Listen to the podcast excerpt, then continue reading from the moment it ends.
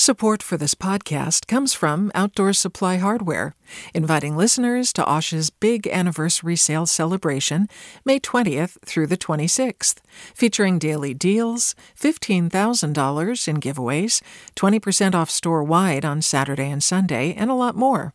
Learn more at osh.com.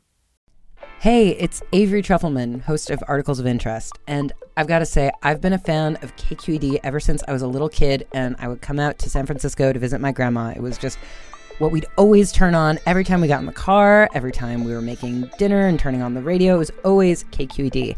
And then over the years, I've become a massive fan of KQED podcasts because this is local reporting at its best. These are answers to questions you've always wanted to know, interviews with exciting, unusual voices, necessary journalism, all told with love and care and artistry. And did you know that a majority of KQED's funding actually comes from members? It's just people like you and me supporting the programs they love while also getting access to cool events, behind the scenes footage, and so much more. If you want to sign up and be a part of this amazing community, visit donate.kqed.org slash podcasts to become a member today. That's podcasts with an S.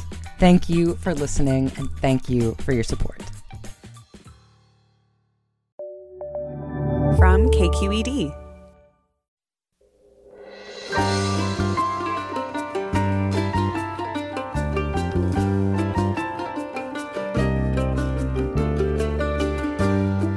Welcome to Forum. I'm Alexis Madrigal. Apple has tried to build a reputation as the big tech company that cares about your privacy. They once famously created a billboard that read, What happens on your phone stays on your phone. But last week, the company broke with its previous policies and announced that they'd begin checking photos uploaded to the company's servers against a known registry of child pornography. While this might appear to be an uncontroversial good, not everyone is sure that it's the right solution for balancing the protection of children with the privacy of everyone. We'll dig in with a panel of experts after the news.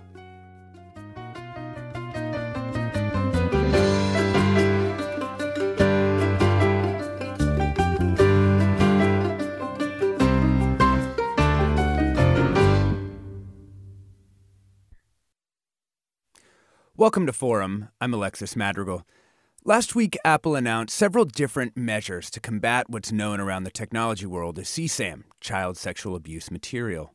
The company has lagged behind other technology firms, but with this announcement, they've offered a new and complex approach, and it has generated a ton of questions, criticisms, and praise. John Clark, president of the National Center for Missing and Exploited Children, said in a statement Apple's expanded protection for children is a game changer. The reality is that privacy and child protection can coexist. But for privacy advocates, the real worries are what lies just down the slope and how slippery it might get.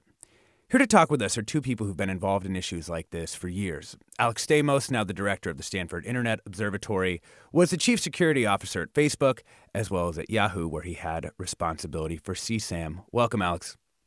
Hey, thanks for having me. And we also have Jennifer Granick, Surveillance and Cybersecurity Counsel with the American Civil Liberties Union and the author of the book American Spies Modern Surveillance Why You Should Care and What to Do About It. Welcome to the show, Jennifer. Thank you. Nice to be here. So, before we get to Apple's move specifically, I just want to set the context for people who haven't really been tracking these issues closely. Alex Stamos, can you describe the landscape for us going into Apple's announcement? What were other technology companies doing around these same issues?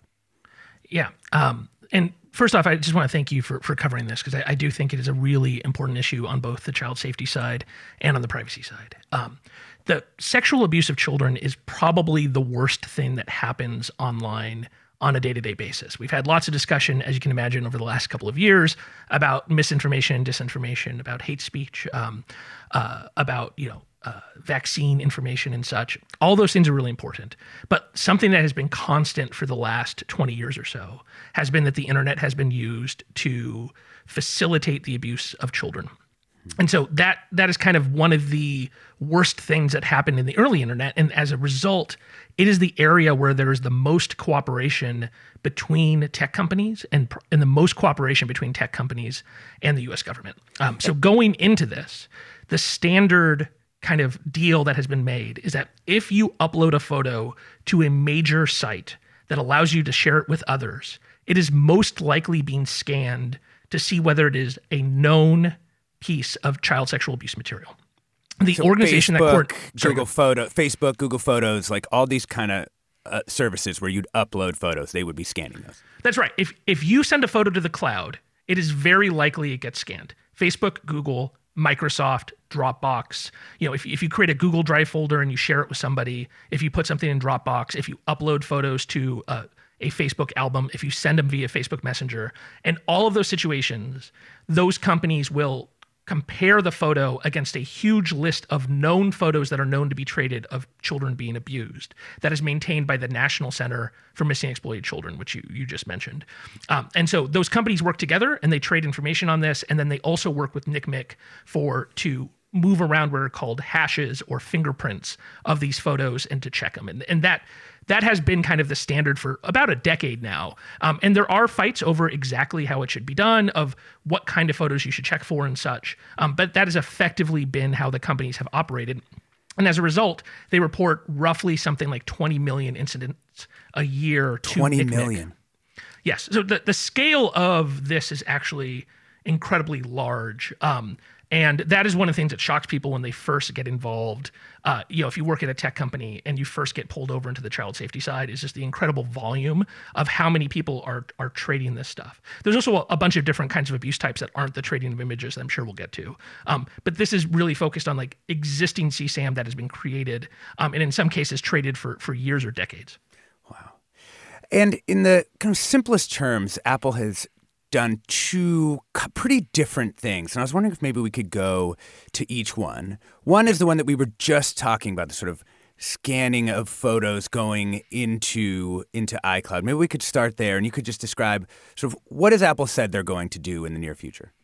Right. So Apple uh, last week released a set of white papers that explained a new system that they were going to roll out in their next major release of iOS. That's the operating system that runs on iPhones and iPads, as well as eventually the new version of macOS, which runs on the full laptops that you buy from Apple. And in this next major release, which is pr- supposed to happen this fall, what they've done is they've taken that matching process that traditionally happened in the servers of a Google or a Facebook or a Microsoft, and they've moved all of that into the device itself.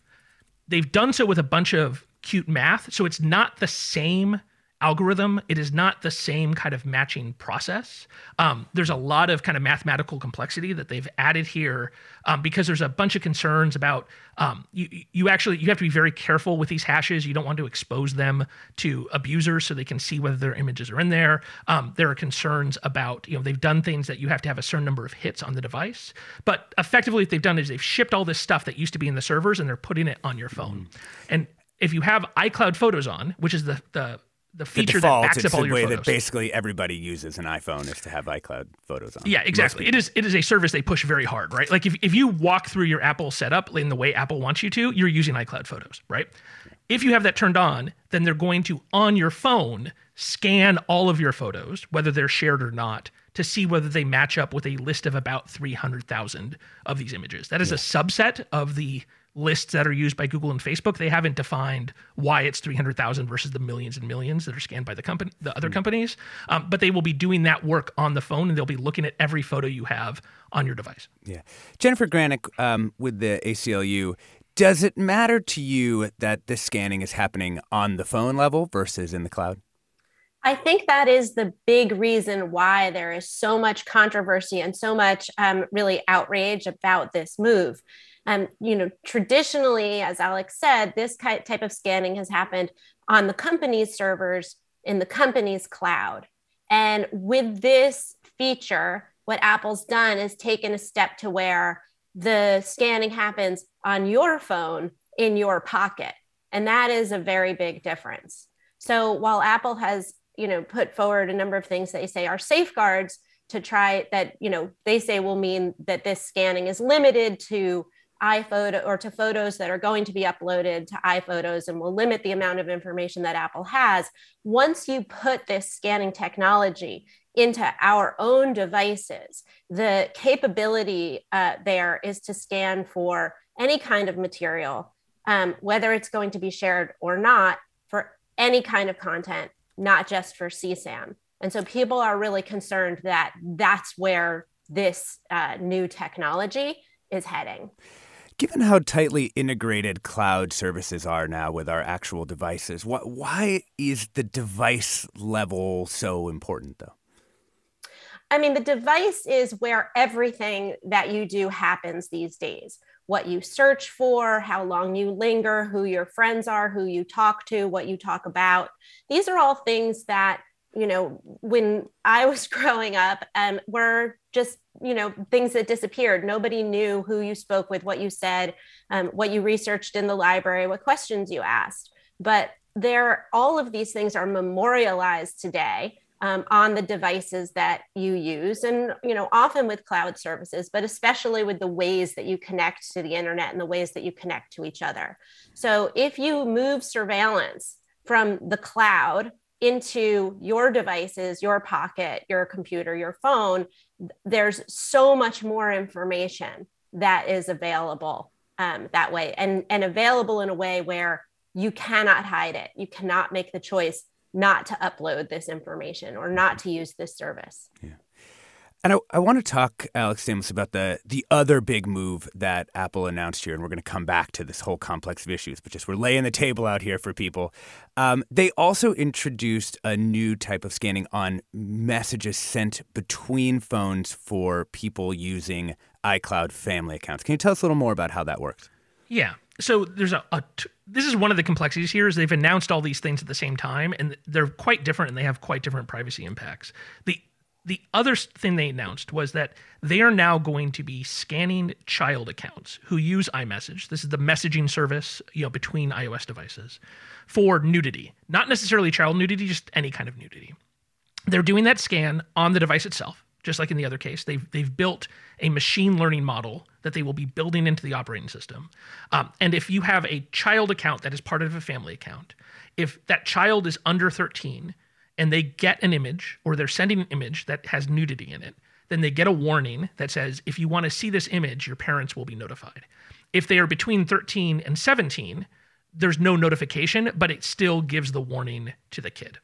Um, this is due to a whole different set of kind of child of, of abusive um, abuses that happen. When we talk about the trading of CSAM, you're talking about a conspiracy between adults who are doing something that they know is illegal. They're trying to keep it secret, and they're they're not trying to harm each other. They're trying to harm a child that is not part of the conversation. But there's a bunch of bad things that happen to kids when adults reach out to them. The other thing that happens these days is you have teenagers trading naked photos, and that sometimes gets them in trouble. Um, Jennifer can speak as to the actual legality here, um, but in my my understanding is that you know when teenagers um, are sending naked photos of each other of themselves to each other even in a consenting situation they can create legal liability for themselves. And certainly if one of those teenagers sends it to another then it creates like a, a real set of really difficult legal problems. And there have been kids who have actually been prosecuted for this um, in different parts of the country.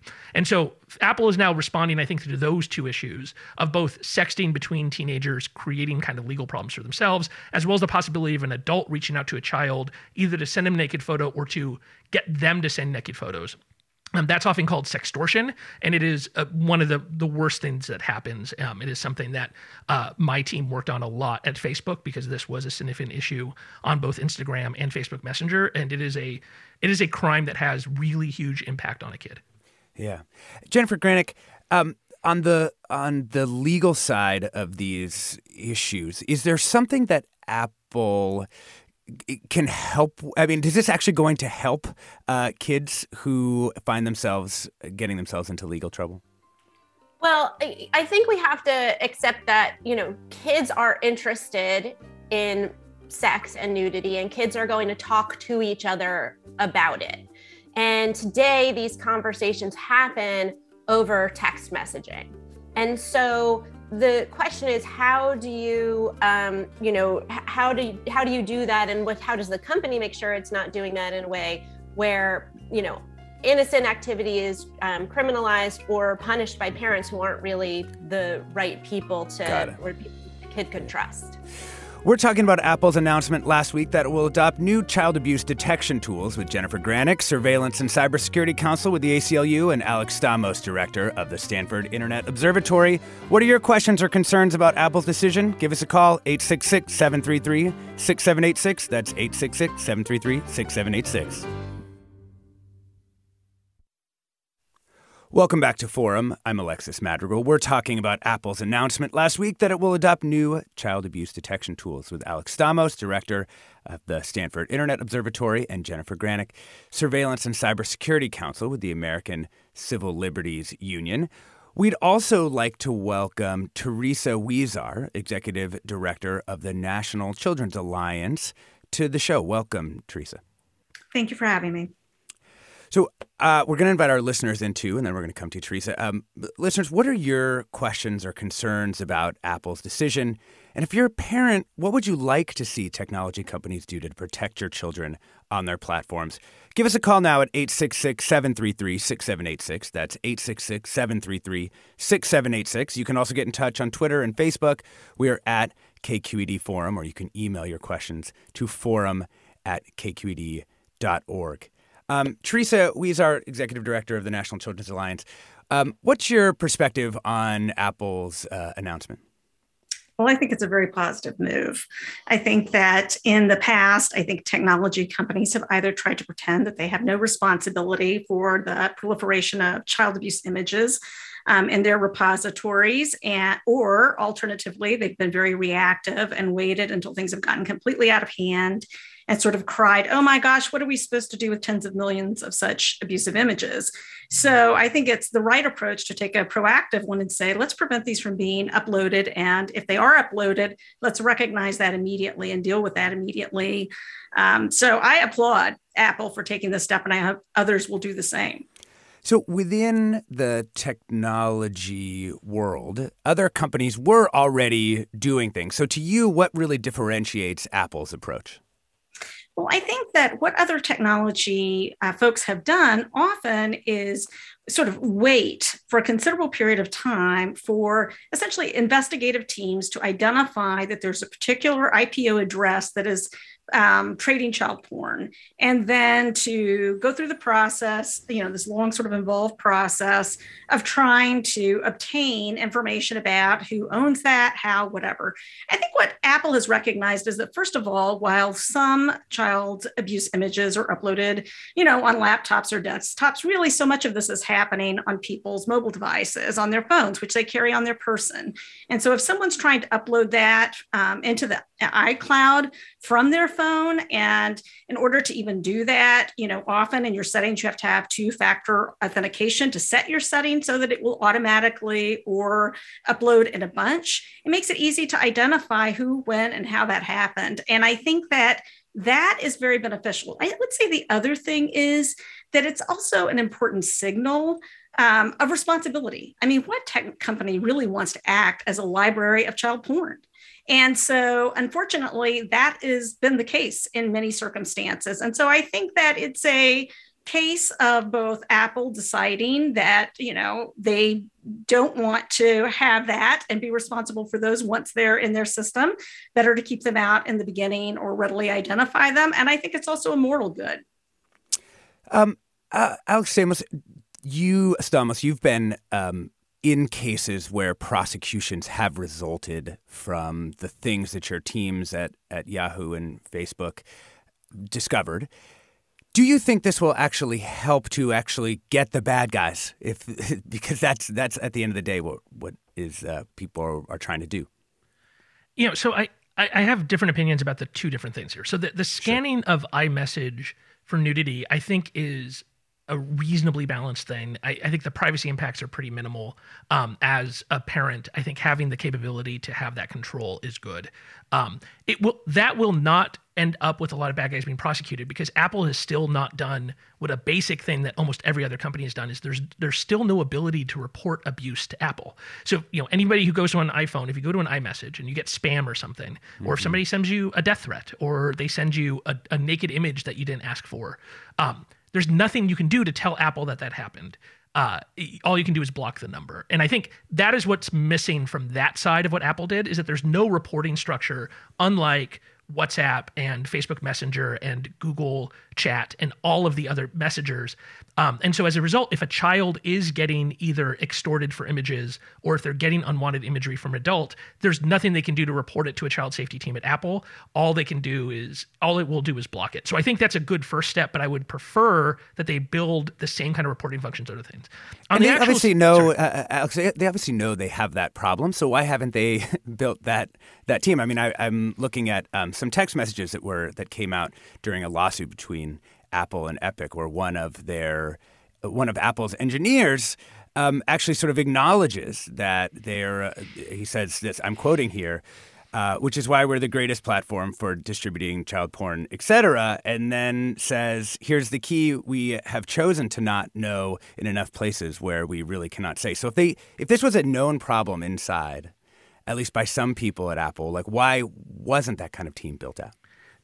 I mean, it's hard, it's hard to say. I, I, think, I mean, my guess is big. Apple has always considered themselves a hardware and a pro, you know, a product company that makes like these beautiful pieces of thousand dollar pieces of glass uh, that people pay for. They haven't considered themselves a service company, but they are a massive service provider. They are a massive communications platform, you know, with something like over a billion. They don't release the exact numbers, but they definitely have over a billion users on iMessage um, and iCloud. Uh, and so they've never really taken responsibility for that. And I think that they're they're all of a sudden doing it. And I I'm glad that Apple has taken responsibility. I wish they would do so in a a more aggressive way on the iMessage side. On the scanning on the device side, I think it is problematic. Um, in that uh, one, it doesn't really make sense right now. So one of the theories that's floating around is that they're going to significantly change how iCloud photos are encrypted up in the cloud because they could have implemented this in the same manner as a Facebook or Google and avoided the problems of pushing it onto the device. Um, so I think one of the problems is, is, we're having this discussion without a full understanding of what Apple's roadmap looks like. Mm. But as, even assuming that's the case, a better move here is if the problem is people sharing iCloud albums, so they have you have this ability to share hundreds or thousands of images with other people in iCloud, then you just decide not to end and encrypt that specific feature because you're you're worried about it being abused. And I think that would have been kind of a much more traditional option here that would have avoided a lot of these problems. Yeah. Jennifer Granick, I also want to give you a chance to respond to um, Teresa Huizar. Did you have any thoughts about her, her framing of the problem? Yeah, I mean, I think there's a couple of assumptions here that we need to take a step back and, and question. I think one is what the company's current and past practice has been, what the accuracy of these tools is, what other choices there are out there to address these problems and you know sort of the level of responsibility that we have for companies policing people's private behavior um, so you know as alex was um, intimating the current currently apple could do this scanning um, on iPhotos in the cloud, and other companies do that. Um, it's not that difficult. As photos are uploaded, they check them against this hash or fingerprint database, and you know these platforms collect information about us when we log on to our accounts that has identifying information, including IP addresses. Um, there is a huge backlog of these cases, um, but that is not because companies do not collect enough information about us. They collect an immense amount of information about us and you know the things you do online are not anonymous and not untrackable on these major platforms. Yeah. um, so these tools that are being introduced we have real questions about what the accuracy is of them particularly with the identification of nudity. Um, this is supposed to be something that's going to be machine learning but that's not a magic bullet and we don't know how it works and it doesn't appear that there's going to be any availability of any kind of independent testing um, really you know people are going to be the guinea pigs for this and they'll get a warning on their phone. And our concern is that you know this nudity is not illegal. Um, and that the concern about this is that instead of catching the kind of nudity that is illegal these csam images um, it will catch other important health information or you know communications between teenagers which are lawful um, but will end up getting these people the, the children in trouble with their parents, which is a particular problem for LGBT youth. Yeah. Um, you know, sometimes there's reasons they're not talking to their parents about, you know, what they talk to their friends about. Um, you know, there ultimately, you know, the question is, do you get any private space? And in, you know, traditionally, we had lots of private space in our homes, in our conversations when we went for a walk with our friends. Um, that is decreasingly true. And this step by Apple makes that even less true because even the machines you have in your home are conducting surveillance upon you. So we have a lot of comments coming in from listeners, and I want to bounce um, some of these to to you all. Uh, first, a listener tweets, um, "This is long overdue, and as a parent, I felt there haven't been nearly enough protections for children online. However." If only Apple's taking these steps, won't people just use other phones or operating systems to get around it? Teresa Huizar?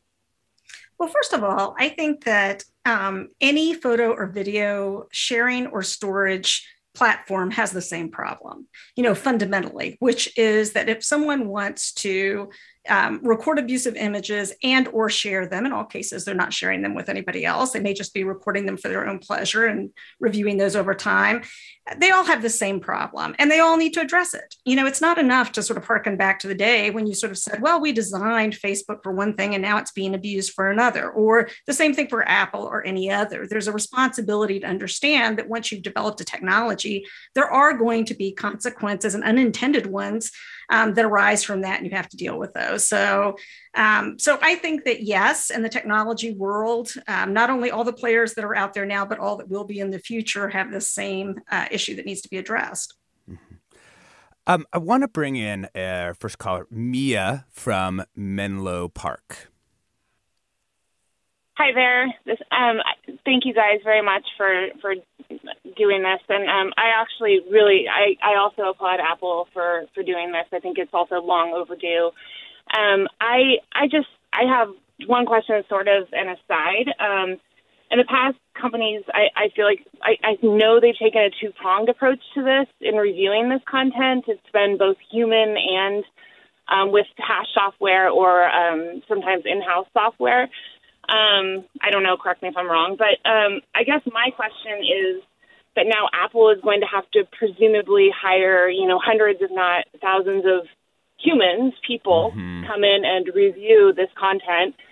And, uh, you know, I've worked at a couple of these companies where I've known people who have reviewed this content, and it is it is, and we're seeing some of the effects of that, um, you know, in in the press and in other places. Like it causes real PTSD. Like this is something that has effects on mm. them as well. Like while I know it is a necessary evil, like this is something that like people are getting PTSD. People are. I mean, like you just are watching these images come up real time hundreds and hundreds, if not thousands of times a day, and it's horrid right. images. So things you can't. I guess unsee. that's sort yeah. of yeah, I, I, guess that's sort of my my question or my comment. I, will take that offline. Sure. Thank you, Mia. Um, Alex, I've, this one's for you. Obviously, you've run teams with this kind of responsibility. Yeah, it's incredibly hard. So uh, first off, I'm going to push it back a little bit against Teresa's implication that tech companies don't care. Um, I ran a team that all we did was investigate the abuse of children. We had a wall of offenders we'd put in jail. I guarantee that people on my team had more arrests than even retired FBI agents of child molesters. We were doing our part of scanning every single image that went through the platform, reporting 20 million times um, to NCMEC which ends up with hundreds or thousands of prosecutions. There's a, a downstream issue here of not having the resources and especially local law enforcement not being applied. And then we had full-time investigators who would go bust up rings that went well beyond just our one platform because we thought it was the right thing to do. So, and that is incredibly difficult work. It, the people who choose to do this, whether at the tech companies or in law enforcement, social psychologists, child psychologists, um, people who are um, professionals who work at the child advocacy centers, put themselves in incredible psychological danger. And it is incredibly difficult. I'll, I'll let Jennifer speak to the legality, but um, while you can do automatic scanning, there's actually a big court case that was handed down a couple years ago that changed this whole model in that um, now a, a employee of a company has to witness the crime. And so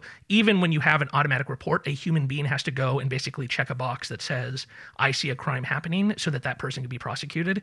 Um, and so that that has increased the load, increased the difficulty. Um, at tech company, what we would do is we'd have special psychological counseling for people. We'd have um, external psychologists on staff. Uh, there's a conference called the Crimes Against Children Conference that we go to every year. And there's actually a big discussion there about the resiliency for people who do this. The other thing you do is you rotate folks. And so we'd have people who'd work on child safety for six months, um, and then they'd go spend a year doing fraud or terrorism or the other, you know, quote unquote lighter things that would happen on the platform. Um, and but it is it, I mean, it is an incredibly difficult thing. The nice thing when you go to that Crimes Against Children conference is it's thousands of people who could do anything else with their life, and they've decided to protect children. So there is an upside of like you see these people who have dedicated their lives to it. Um, but it is totally true that there is a, a real impact on the human beings that fight this.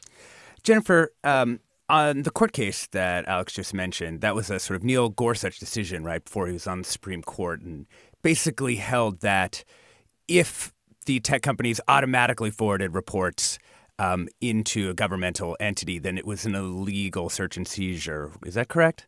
Not exactly. Uh, uh, the issue is the question of what can government agents see without a warrant. And um, there's an exception to the warrant requirement called the private search doctrine, which means that if a private entity has seen everything that a government, you know, everything before it goes to a government entity, then the government agency isn't invading your privacy anymore. So they don't need a warrant to view that thing. And the important thing about the Gorsuch decision was it was a case that held that NCMEC, as this special agency empowered by statute, is an agent of the government. So that was for, the National Center for Missing and Exploited Children. For, and and it is it is a legal requirement for companies that find CSAM to report it to NCMEC. And so the opinion said, well, NCMEC's a, a, law enforcement or a government, a state agency. For NCMEC to view these things, it either needs a warrant or it needs to rely on the fact that somebody else has viewed this information. So, really, what's happened is that the burden of viewing this information has been pushed onto employees of these platforms so that the FBI and NCMEC don't have to go and get a warrant in order to examine the image itself, which is just another alternative. Yeah.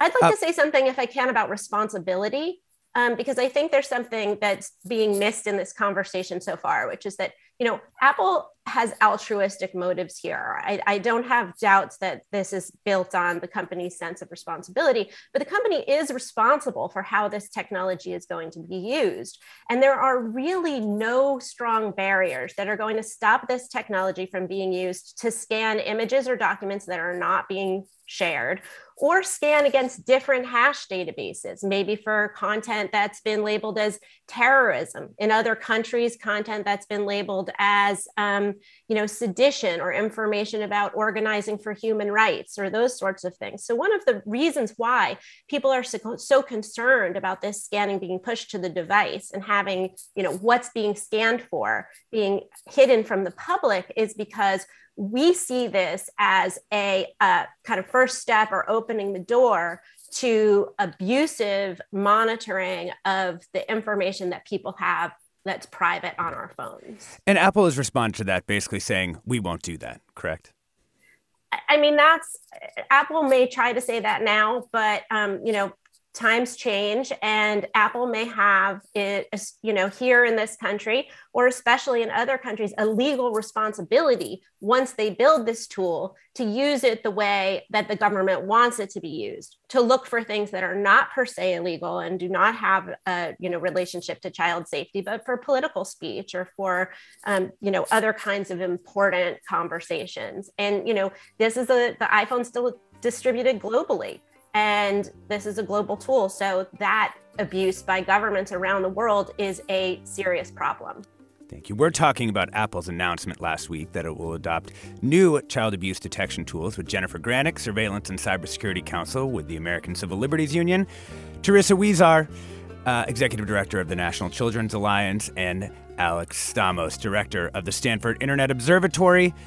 What are your questions or concerns about Apple's decision? We've got a bunch of those coming in. And do you think that you have enough privacy online? Give us a call now, 866 733 6786. That's 866 733 6786. You can also get in touch on Twitter and Facebook. We're at KQED Forum or email your questions to forum at kqed.org. I'm Alexis Madrigal. We'll be back with more Forum after the break.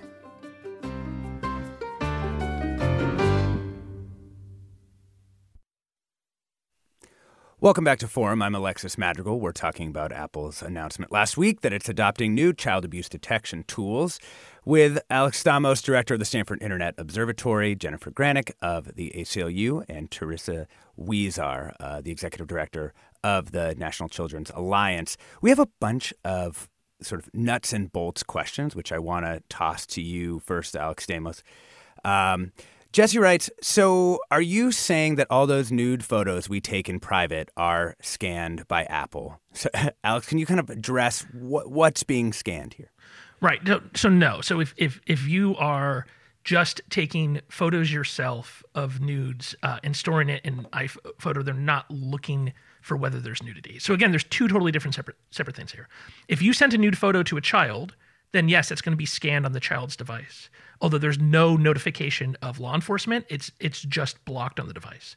Um, what, what Apple is scanning for on adult devices is matches against exact photos that have been seen and that have been traded. I expect it is the worst of the worst of child pornography. Um, the list that Apple is talking about is 200 to 300,000 images. The list that Facebook and Google use are in the millions. And so I expect it is um, what, what is called A1, uh, which is, uh, I'm not going to explain for your users uh, the, the ranking system here, but is the worst of the worst of it. Um, and so, no, that is not the problem. That being said, kind of the concern here is the use of machine learning to notify people and to lo- notify law enforcement is a new thing. Like machine learning scans your photos all the time. I, I think people don't really understand. If you take a photo on an, I, on, on an iPhone, it's not just capturing what's out of the image. The iPhone actually takes multiple photos and then it uses machine learning to assemble it into something that that looks pretty.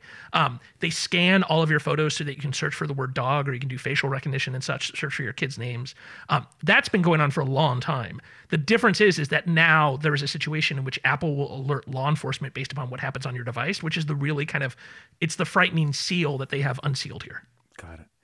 Um, Lori writes. Will there be a feature that allows a parent to determine whether the photos they have posted of their child on Facebook or Instagram um, or uh, other places, I assume, are being shared among child porn websites? I have concerns about a friend who regularly posts photos of their young son from birth to his preteen years, naked in the bathtub, playing in his undies, and so on.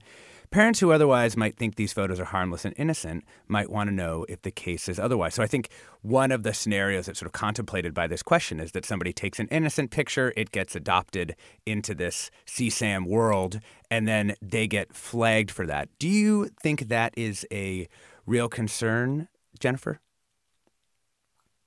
Uh, I I doubt that people who are in child pornography trading rings are looking at photos of you know people's kids uh, mm-hmm. in their diapers. Got it.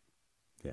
Uh, there's actually a bunch of case law around this alexis. Like the term is lascivious exhibition of, of a child. And and so um, so one i mean personally i just would not recommend you upload naked photos of your kids for others to see right? Because it is true that child pornographers could trade those and such.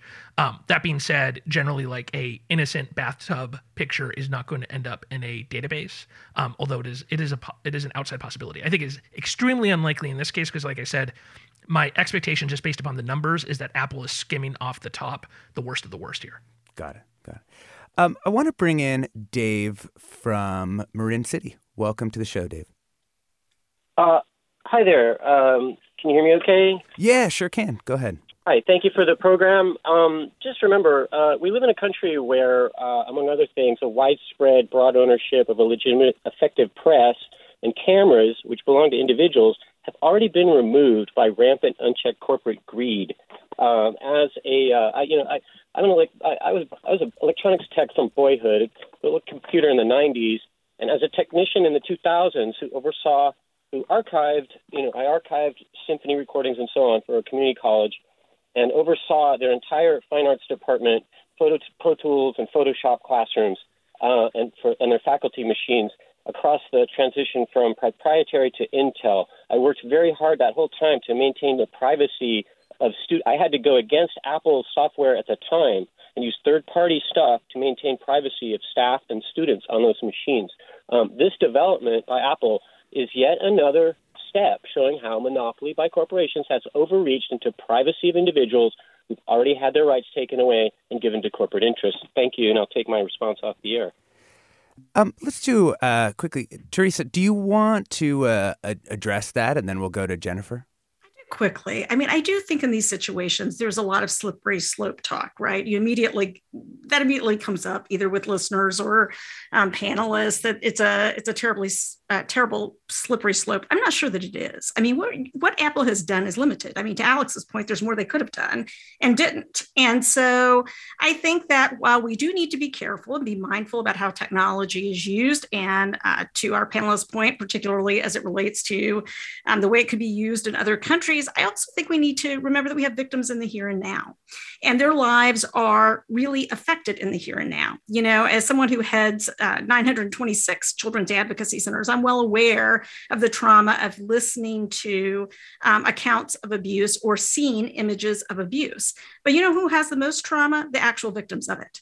And we should really keep that in mind that, you know, for someone to know that an image of them lives out there forever and is being traded on and on and on, you know, really is not just a crime in the legal sense, it's a moral crime for them.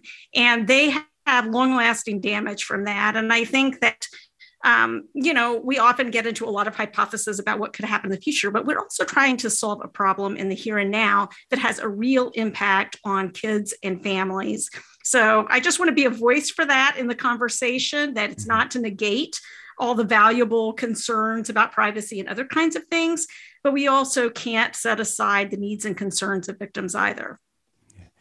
I don't think we want to rank victims, though. I mean, one of the, the main concern about moving this type of scanning to the device and having hash databases that are, you know, potentially controlled by our government or by other governments is that the information about what people are doing on their phone will be used to victimize other people, either because they are Uyghurs or because they are, um, you know, political opponents or because they are human rights activists or because they are. I mean, if you look around the world, government persecution is a um, fact of life. And the question is, is Apple or other companies building technology that's going to feed into that abuse? And that's the concern.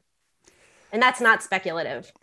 Let's uh, bring in JC from Santa Rosa. Hi, JC. Good morning. Good morning. Yeah, I, just, I had a question. Um, you know, taking a step back and looking at the, the background of big big tech getting regulated, and it really is just you know what what statutes, what law, what case law that was mentioned, um, you know, would govern you know what Apple has done, but more importantly, what what governmental entities would be responsible uh, for regulating, having hearings, discussing. You know what I think some would term is, is the government's role to regulate, you know, privacy for individuals, constitutional law, uh, as well as protecting consumers. Um, so I'm just interested to see who, who would take a look at this action and say, yeah, that's cool. No, it's illegal. Hey, we as a society should have a broader discussion mm-hmm. about big tech and, and how and where and if this is going to be folded into that larger discussion. Yeah. Thank you so much, uh, JC. Alex Stamos, do you want to take that one? Yeah, it's an interesting question. So in the United States, the whole this whole chi- child safety apparatus is is a little bit bizarre in that companies are legally required to report child abuse if we witness it but we're not required to look, right? So that's like the weird balancing act between for the Fourth and Fifth Amendment here is that the companies are voluntarily doing this work. Apple did not have to do this. Google and, and Facebook do not have to scan their images. But once they look, if they see it, they have to report it. Uh, my concern about the Apple stuff is actually mostly outside the United States, right? Like it turns out the Fourth and Fifth Amendments are pretty special. Like we should be pretty happy that we have these kinds of civil liberties. Even among other democracies, they have very broad um, uh, abilities for law enforcement to do preemptive searches. and there's legislation already pending. So in the EU, it's called the Digital Services Act, where there's a big fight over whether companies are going to have to scan stuff proactively for hate speech for a bunch of things that are protected by the US First Amendment but are not protected in Europe. Um, there's the Online Safety Act in the United Kingdom. And then right now, the, the Hindu nationalist government, the BJP in India, is in a fight with Silicon Valley about both the privacy of people who are fighting that government as well as censorship. And so my concern about what Apple did here is actually mostly outside the United States, mm. in that th- we have these kind of pre-built vehicles to to enlist Silicon Valley on behalf of these governments against their citizens, and it will be very simple for them to amend those to now push. Oh, now that Apple has demonstrated this capability, this is a capability that should be deployed for what they consider illegal speech, which is a much broader set of illegal speech than what we do in the United States. Also, given the complexity of regulating this at the national or international levels, you'd also been working with a group of different companies and child advocates to try and balance these things before the Apple decision, right? Does this disrupt any of those other efforts? Yeah, I mean, one of my real frustrations with Apple here uh, is that there have been a bunch of people who've been meeting on this um, and for a couple of years, and uh, Apple just kind of busted through the wall like the Kool Aid Man uh, back in those old commercials. This is a reference I can't make in front of my students at Stanford because they just look at me blankly, right? But I'm guessing forum listeners remember. They'll the, get it. They'll get the. Kool Aid Man. Yeah. Um, so yeah, so starting in 2019 at Stanford, we started assembling a bunch of different people from different equities. So we've had members, we've had representatives of NCMEC, we've had Thorn, which is another child safety advocacy group. We've had the FBI, um, we had the, the, Deputy Attorney General come. Um, we had GCHQ from the UK and the UK Safety Office. We also had ACLU. Jennifer has actually been at our meetings, um, and the EFF. Um, we've had advocacy groups from India um, and from some other developing democracies. And like nobody agrees totally, but I feel like we were having a good process of discussion discussing how can we have some kind of solution to the abuse that happens on end-to-end encryption.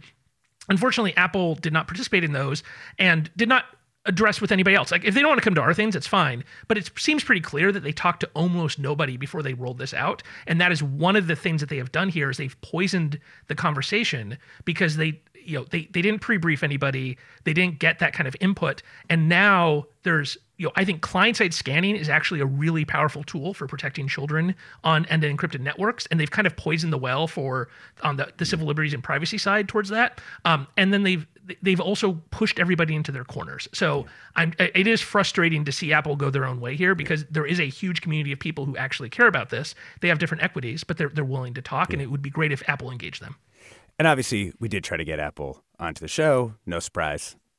We don't have them. Um, I'd like to bring in caller uh, Hari from Fremont. Hey, guys. Thank you for the program. Um, uh, I, I, just want to start off by saying that all the opinion I express is of my own and not of my company. Not that I'm going to say which company I work for, but I've been in the Bay Area. Uh, I've worked with PhotoDNA, NCMEC, Thorn, and Alex brings up a really good point about client-side scanning. Um, I've been physically in rooms where we have reviewed, and my fellow engineer had a spit bucket where we had to throw up every couple of hours, Oof. depending on the CSAM we see. So we really understand uh, the nature of this. I'm also a father of two young kids. So this is my conundrum, and I work in privacy and policy in the Bay Area and the tech companies right now. Nine to five, when I do my job, I'm all for privacy. You know, we don't want people, you know, doing intrusive stuff. We don't want companies doing intrusive stuff. We don't want governments doing intrusive stuff. But when I go back, when I play with my children, and I think about everything I do at work, I'm torn between where do we draw the line, right? I want to protect my children, and surveillance to keep my children safe seems okay to me at the personal level. So I think I don't have a question, just a passing comment here. Is it possible for us to just actually take CSAM and carve out CSAM conversation separately from everything else on privacy? To Alex's point, uh, client side scanning on the phone devices and every device you use could really move the needle on CSAM identification, yeah. right? That's something that we need desperately to, you know, keep our children safe and to care for the victims.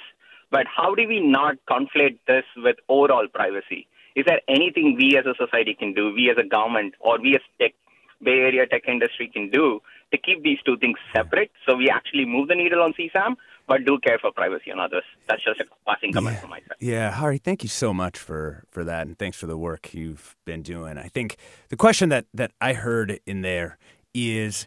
Is it possible that CSAM can just be a world apart and that we create a moat around that and we try and solve that problem without um, any of the privacy erosions from that particular realm and, or domain moving um, outside into our overall privacy protections.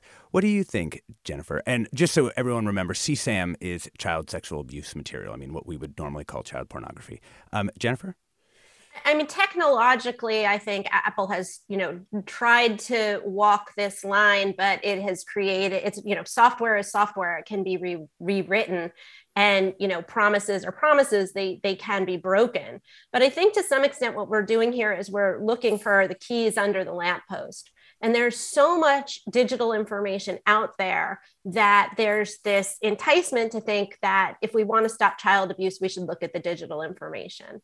Um, and I think that you know people who who study this, there are many ways that you can address different forms of child abuse that do not result in a surveillance state and don't mean that all that we have no more privacy anymore. Don't have that shift of the balance of power from you know basically the government having access to so much of this information about us. And companies have been exploring this whether it's looking at you know traffic data dealing with where child abuse happens giving you know the, so addressing some of those issues. I, I think it's a little bit of a you know you can't pretend that you know basically surveillance of all this information is going to solve the problem.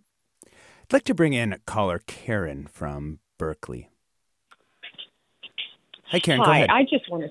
Hi, I've worked in the field of child abuse prevention for a very long time and with adult uh, abuse as well. And I think we're long overdue to stop always obsessing over people's rights to information and access to data on the internet saying that we're violating their rights as a person of color. You know when you look at neo-nazi material that's on there and no one wants to take responsibility for things that happen like january the 6th i think we have to protect children. We have to put their safety first.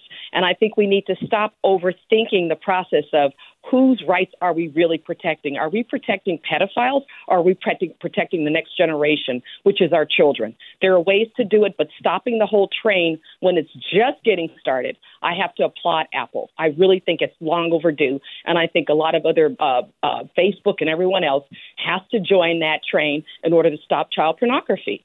And I, I'm just really fed up with the line of we have to protect our privacy at everyone's cost, children. It's just, it's just too much it's too much. Thank you. Thank you for that, Karen. Um, Alex Stamos, I assume that you have you have dealt with these issues for for such a long time. What do you want to see going forward that would actually sort of move the needle on protecting children? Yeah. So, uh, as, on a society level, I think we have to we have to do a bunch of work to take what the existing 20 million or so reports that are happening every year and do something with it, right? So we have one of these problems is that the pipeline of reports in which the the U.S. government knows that these children are being abused, a tiny, tiny fraction uh, of those of those people are arrested or sent to any kind of treatment um, or or or you know handled at all and and that is i think the first thing right like we're already sitting on like a massive amount of data from the existing companies um, and so ron wyden had a build here um, it's a little bit complicated because you end up with a, like a local law enforcement versus a federal law enforcement issue um, but there's a lot that can be done there in Apple specific, this is what I'd like to see. I'd like to see Apple work on a real reporting mechanism for iMessage for all kinds of abuse. I'd like to see them do a lot more on the machine learning side. I think that was great to try to protect children from messages that reach them. I think there's a lot of work to be done there. I'd like them to pull back on the CSAM scanning and think about doing that in the server with like everybody else does because I think they've created a precedent here that at least in an international context is going to be very very problematic. Um, and I think we need to have much more open conversation about this because as you can hear from your callers, people care a lot about this. Yeah. Um, but in a democratic society, this is something that needs to be openly discussed, not just decided in boardrooms in tech companies. We've been talking about Apple's announcement that it will adopt new child abuse detection tools with Alex Stamos, director of the Stanford Internet Observatory, Jennifer Granick, Surveillance and Cybersecurity Counsel at the ACLU, and Teresa Huizar with the National Children's Alliance. You've been listening to Forum. I'm Alexis Madrigal. Stay tuned for another hour with Mina Kim. Funds for the production of Forum are provided by the members of KQED Public Radio and the Germanacos Foundation and the Generosity Foundation. Support for Forum comes from San Francisco Opera. Set 10 years after a school shooting, the critically acclaimed opera Innocence takes us into a complex emotional journey where our understanding of innocence and guilt is constantly upended. Kaija Saariaho's ethereal score collapses the past into the present as a community of survivors grapple with how to move forward. Don't miss the highly anticipated American premiere of Innocence, June 1st through 21st. Learn more at sfopera.com. We've all got those parts of our house where the internet just won't go. Well, if you had wall to wall Wi Fi from Xfinity, you could worry less about dead spots. Because with wall to wall Wi Fi from Xfinity, you get fast speeds, reliable connection in every room, and power for all of your devices, even when everyone's online. That's wall to wall Wi Fi only with Xfinity. Restrictions apply, not available in all areas, actual speeds vary all over the country. We need to improve reading in Wisconsin. Schools are changing the way they teach reading. I'm calling for a renewed focus on literacy. We have gotten this wrong in New York and all across the nation. And it's happening because of a podcast. I think your podcast has changed my life. And I'm going to share this podcast with everyone I meet. Sold a Story investigates how teaching kids to read went wrong. New episodes of Sold a Story are available now.